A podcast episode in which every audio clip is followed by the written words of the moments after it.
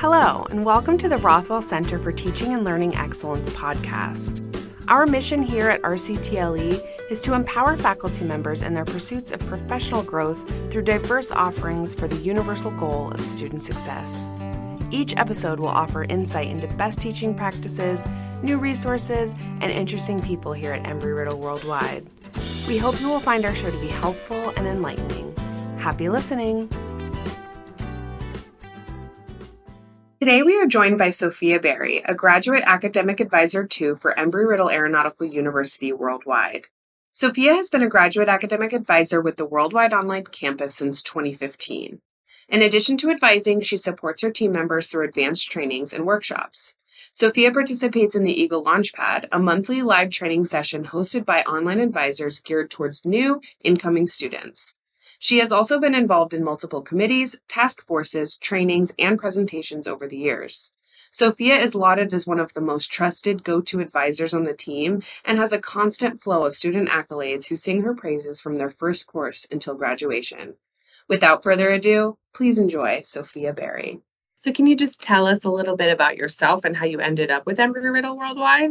Sure. So I am half Italian and half American, and I started working overseas in education at Central Texas College. I was an advisor at the military base in Sigonella, and that's where I met my husband. And then we ended up moving to Florida. And so I applied when I got stateside for a job that I was, you know, already familiar with being an advisor. And I got selected with the grad team, and I've been with Embry Riddle ever since. This year, it'll be seven years that I've been as an advisor with Embry Riddle. So I, I feel very fortunate that they've kept me on, even though I'm halfway now across the world back in Italy. Um, but like I, I, shared with you, uh, I'll be coming back stateside, so I'm looking, you know, forward to rejoining everyone there on the team in person. Yeah, that's ex- that's exciting. And seven years, that's a while. That's a, an accomplishment. Have you been in academic advising the whole time? Yes, that is correct. I was an advisor one, and then in 2018, I became an advisor two, if I'm not mistaken. Yeah. So you were super familiar with academic advising and the ins and outs and kind of like the progression of their role within the university. So can you just give us a general overview of academic advising's role? Yeah, absolutely. So as an advisor, I feel like my role is first and foremost the student's advocate. So I, you know, help the student with degree planning, mapping, registration, I guide them through policies and procedures. I'm also a liaison to many other departments at the university. I feel like there's an endless list of you know departments I can connect them to, like financial aid, VA, registrar, the colleges, student affairs, CTLE. You know when they have concerns with their instructors, those types of things. Given our broad reach of acting as a liaison too, I also try to learn more about each department so I can offer some general advice and counsel to students, especially you know if there's initial questions that I can help answer, you know, versus just trying to redirect them each time. I try to filter some of those because um, a lot of times they're they're basic things that I can answer. So I, I kind of find myself to being a jack of all trades, but I'm always the advocate of the student. So I always have the student's best interest at heart. Yeah, and there's a few things that you said in there that I resonate with because I feel like I've always felt a kinship with the advisors because I feel like our positions are very similar but on different spectrums. You guys are you said advocate, you're definitely the advocate for the student and I feel like here at RCTLE we're definitely the advocate for the faculty member and naturally we have to work together because the faculty and the students have to work together but also the term liaison we kind of both have to know, you know, even just like a broad knowledge of what all the other departments are doing because we have to redirect either the students or redirecting the faculty in all of these different areas. So it's always been really, really great to work with the advisors and have a good relationship with you guys because we're definitely um, working together to advocate for our different stakeholders, I guess you could call them online learning can sometimes be a little bit more difficult than learning in a face-to-face classroom um, and i'm sure you have been you know privy to that because you are interacting with students all day every day. Um, so what are some of the things that students struggle with in an online classroom environment? So i think the different type of learning modality um, versus the face-to-face is you know important to keep in mind especially for students who haven't been exposed to it and those who maybe have been out of education for quite some time. They come into it and it might be foreign to them. And a lot of it is done through the portal with minimal interaction. So I think one of the things that students might struggle with in the online environment is that lack of interaction engagement that they would traditionally have at a brick and mortar institution. I always tell students, you know, the great thing about online education is you can do it anywhere in the world. You have that flexibility. You can't beat that, especially when you're in a working uh, professional and, and, you know, you have limited amount of time to be able to dedicate to coursework. It's just not feasible to be able to attend in person. But on the other side, of course, is that lack of interaction engagement. And I think there have been some strides uh, in recent past couple of years, whether it's pandemic related or something that we were naturally tending to that kind of gotten a push from this greater shift to remote learning and remote interaction even in, in work environments so i've you know heard from students that they really enjoyed when faculty do post videos with feedback or they do have their office hours and they're able to schedule those calls and speak with them because i really think they want to have more of the instructor's input in the courses, in the material, and be able to get that professional knowledge imparted to them. So I think that's one of the main things. Another one, which you probably hear about too, when you get things that filter through from um, advisors, is you know grading feedback and a, a, tremendous focus on APA formatting and application. I, I think sometimes students they feel that some of the instructors are very nitpicky about APA, and while their you know intention, at least for me I'm, a graduate advisor, so I deal mainly with graduate students. They're like, yeah, you know, I'm going for my graduate program, but I'm not trying to go into academia and, you know, write journal articles. Why is there such a big focus on it? They, you know, they're just not as familiar with it. And they tend to struggle and, in understanding always the, the purpose behind it and why sometimes faculty members might focus so much on it. So that's another area I think that can be a struggle, especially again for somebody who's been outside of education and is coming back. And the last one that I want to touch upon is group work. There have been quite a number, I feel like, in the past few days too, that I've heard about from students. And, you know, I was a graduate student at Embry Riddle too, and I did the project management program, and there was a lot of group work. And I can say, even from my experience, group work can be challenging, you know, when you don't have some students who participate fully or pull their weight or are timely and, you know, you're, you're trying to already balance what you have going on with graduate coursework and a hectic schedule and then you know throw in your group members it, it can be a little bit chaotic and stressful. But you know on the flip side when you have a really awesome group it makes it a worthwhile experience. So you know there are some pros and cons there. I guess it depends really on who you end up getting in your team which you know none of us have control over not the university you know not the students. But i know it can give students more anxiety when it comes to their grades and academic performance. So I think those would be some of the areas that I feel I get mostly when students have to discuss struggles with an online class environment. Yeah, definitely. And you bring up a lot of great points. It's important for us to realize that our student population isn't necessarily like a traditional first time in college population. So, you know, a lot of our students might not be familiar with even the LMS and familiar with the different ways that they can be using Canvas, or just, you know, they're not really familiar with online education at all. So, it's really important for faculty members to be intentional with the ways that they're engaging with their students, making sure they're being as present as possible in the classroom for those students who, I mean, for all of their students, but definitely for the students who might be struggling. And group work, group work definitely is a pain point for students and it's a pain point for faculty members sometimes too, but definitely encouraging our faculty members to, again, setting the group work expectations, being very explicit about what they're expecting from their students, what each member of the group, what role that they might play. So, yes, a lot of really, really great points. Now, now, RCTLE, all of our professional development is focusing on the five C's their connection, consistency, content, community, and compassion. And these are ways that instructors can improve and promote student engagement in the online classroom. And every quarter, we have been picking a new C to kind of focus on. In this quarter, we are really focusing in on compassion which I think is really, really important in online education in general, but definitely important here at Embry Riddle Worldwide, where our students aren't necessarily traditional students. Like I said, they're all coming from different backgrounds. They all have different things on their plate, you know, full time working professionals, they're in the military, they're not necessarily like 19 year olds that don't have a lot of responsibility. So it's important for us to kind of approach these students in these situations with compassion because they do have a lot on their plate. So, from your perspective, what are some actionable ways that faculty contribute to a positive student experience? I mean, there's so many ways that faculty can do that. So, I'm just going to take a stab at a few of them because I'm sure the list could be infinite. uh, but I, I, think engagement is a key portion of that. Um, using and incorporating different mediums and options for students to be able to communicate. I've gotten great feedback from certain faculty members who have provided a variety of ways and, and kept it open too, because there are those students who, you know, will want to go in the course and just do their discussion board the traditional way, do everything the traditional way, and that's it. But then you have those others who are really craving for more.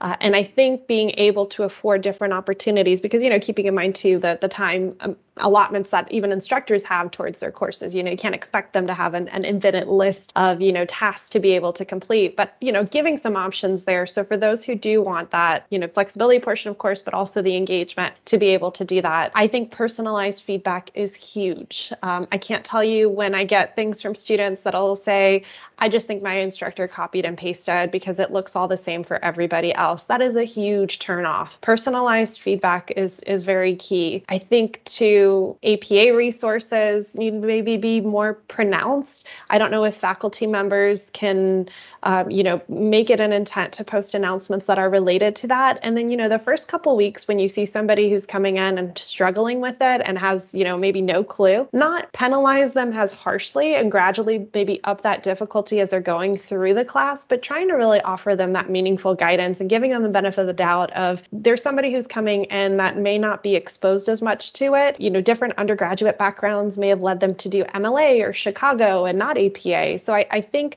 coming in with that sense sense of understanding, at least in the couple of week first couple of weeks, and trying to offer more of that guidance, especially if that's going to be a point where you know the instructor tries to provide you know a bunch of feedback in that specific area. So you know I, I think those are a few of the ways. The only other one that I can think of that I've been telling my students a lot about from their end, because I think student and instructors can work on this, is when it does come to group environments, I think having a charter or a set of expectations that all members have to agree upon, and even the instructor, like from the beginning of that that group assignment can be very beneficial. Uh, so that way you don't have, you know, any lingering doubts of, you know, where am I supposed to submit this or how am I supposed to do this or when should my instructor even get involved if we are running into those issues. I think that can help make the process of being engaged in groups to be more seamless. So those are, I guess, a few of the ways that I can see the faculty, but I, I really think the personalized engagement um, is key. Yeah, definitely. And we obviously always encourage faculty members to offer that personalized feedback because, you know, it is easy to get into, especially when you have a huge course load and they're all huge papers or whatever, it's easy to kind of get into a flow of using that copy paste feedback and just thinking that the students aren't going to notice, but they do talk to each other and um, they do compare notes. But it, it's important. It's important because we don't see them face to face. We don't get to have um, those one on one conversations with them as often as you might in a face to face environment. So it is really important to maximize that opportunity you have in the grade book to give them that really detailed, personalized feedback, especially because Canvas is such a great platform and offers so many tools um, to do that really easily, whether that be through the doc viewer annotations or the assignment comments or the audio or the video feedback. So we're tr- they're trying to make it as easy as possible for the instructors to do that. And we definitely encourage the faculty to do that as well. Um, I agree with what you said about the APA resources, making those resources more explicit from day one. Here's where you can go to get the help that you need, whether it's the APA manual or it's a reference to Vector, because Vector is really, really helpful. I liked what you said about the gradual release of the APA, focusing on a couple of things maybe at the beginning and increasing the difficulty as you go on, because I totally agree. When I was doing my undergraduate work, it was all MLA and I felt like an expert in MLA. And then I got to grad school and I was like, I don't even know what APA is. So it's a learning curve for sure. And it's difficult, especially when you have so much other stuff on your plate. So definitely agree with everything that you said. We work really closely with advising to kind of troubleshoot and make sure students are having the best possible experience. So, how can faculty members work with advising to help and assist their students? I mean, it, it's great when you have that collaboration among different teams. And one of the things I just want to say right off the bat from the time when I first started to now, there is so much more engagement between faculty and advisors. And I feel like it grows each year. That faculty early alert that we receive, or even faculty members reaching out directly to the advisor. Sometimes I've seen that versus going through the faculty early alert. Regardless, you know, there are ways that they have reached out and shared, you know, their concerns and what's going on in the course. I had a great experience the other week with uh, a faculty member. We were talking about a student who had consistently been struggling, and I had a video call with this faculty member and was able to get more insight into what was going on in my student situation because I only get a portion of it, and you know, they have another portion. So I feel like, you know, you're trying to piece things together. So I think continuing to build upon this relationship that we've constructed over the past several years and and even more so as advisors transition into the new organizational structure of us being divided by colleges versus alpha sections i, I think those ties and those bonds can become stronger uh, you know with that opportunity. Even though you know not every student situation is going to have you know a favorable outcome when we do engage but at least we can say at that point that we've really exhausted every measure to be able to promote student success. So i, I think that's very valuable. Another item that I, I think faculty and this might be more so again when we get into that reorg structure where we're aligned by colleges is having more insight into the program's coursework what students are going to expect maybe some common areas that students have struggled with uh, in particular classes. Maybe there's some advice then that advisors can provide on the front end to adjust expectations. Because I know as an advisor, I'm always trying to figure out which classes are harder, which classes are more moderate in workload, and, and trying to help students navigate that. Because I realize, you know, during the summertime, it'd be really hard to take, you know, a heavy research course. And if I set them up in that class, they may not do as well, or they may get burnt out and decide not to do anything for the fall. So I'm always trying to find a way to help students balance their schedule and having more of that insight would be you know very beneficial. The course syllabi resources that we have now that we didn't have before that has been a huge plus very beneficial. If we can keep going into maybe getting more personalized information from the colleges on, you know, in particular programs, you know, when students should take things, if there's a particular order, even though there's not prerequisites, you know, that they would advise, that can help them too with setting themselves up more for success versus, you know, just us basing it off of, okay, the schedule says this is available, there's no prereq, they can do this. Just having more of that insight going into it would be, I think, very helpful and advantageous the first thing you mentioned about faculty reaching out directly, I mean, I'm encouraged to hear that you appreciate that sort of communication. I wanted to touch on in the grade book when you select a student's name and then that right hand toolbar pops out and it says contact advisor, and there is a form that they can fill out. I'm constantly encouraging faculty members to use that. How does that form work? Are you guys notified directly when a faculty member fills that out? So if it is the form that's the early faculty alert or, or something, I don't know if that's the exact title, but more or less mm-hmm. something to that effect, we yeah. end up getting an email to our WW advise box, and then that gets divided out to the, you know, gets sent out to the specific advisor. So we get just a, a snapshot and then the, the comments that the instructor has placed on there. And from there, um, you know, we, we typically take action in trying to connect with the student, or if there's things that we're seeking clarification on, I've I've reached out at times even to the faculty member if there was something placed in there that I wasn't quite sure of. And I usually follow up with the faculty member as well because like there's sometimes where I will have an inactivity notice and then also get a faculty alert. So I've already contacted the student that day and so I'll just follow up with the faculty member and let them know, yes, I've, I've tried to contact, you know, John Smith um, and, you know, I've left a message or I've gotten in touch with them. So it, it usually prompts these types of conversations, but that's where it comes. We'll, we'll get the email notification of it. Okay, and then you're prompted to reach out. So, what are some reasons that you would encourage faculty members to use that form? Inactivity is usually one where I've seen it. Even though we do get the inactivity notices, you know, it, it, it's helpful to you to understand where the student might be in the course because the inactivity notice it just tells if a, if a student hasn't logged on in eight days. There's sometimes I reach out to students and they've been in touch with a faculty member. They had something coming up, like maybe a military exercise, and so they had everything coordinated, and I'm reaching out and everything's already good to go. So So like it doesn't tell me much of that. But in instances where it is something that, you know, is concerning because they've really fallen behind, um, you know, it, it helps to emphasize that and also kind of give me more ammo as the advisor of going into that conversation of what I really need to touch upon and focus upon, which again, that inactivity notice doesn't tell me anything like that. It yeah. just says this person hasn't logged on in eight days. So it's pretty vague. So I think having that insight into it, it also helps me understand too, you know, if a student might be struggling in a course, if there's other resources that I can provide. I mean, I usually feel like the faculty alert has been mainly for students who haven't been participating or have been falling behind. But, you know, if I, again, if I have more of that insight, then I can look at what options that I can discuss with a student, whether we need to talk about a, a link drop a drop, a withdrawal, you know, usually those types of scenarios, or if there's something else that I can provide them to help them be successful. Just depends, but I get more info. So definitely yes. love them. yes, more info is better. Okay, so just to kind of wrap things up, uh, our last question is How is our student demographic changing, and what do those changes mean for our faculty members? So I think this question would have been different on the undergraduate end than the graduate. I think they have been experiencing more changes in their demographics and in their population than perhaps maybe graduate. So uh, in what I was, uh, you know, kind of looking at, and because one of the great things that we have now is the dashboard for advising, so we can keep better tabs on how our student population is quote unquote changing.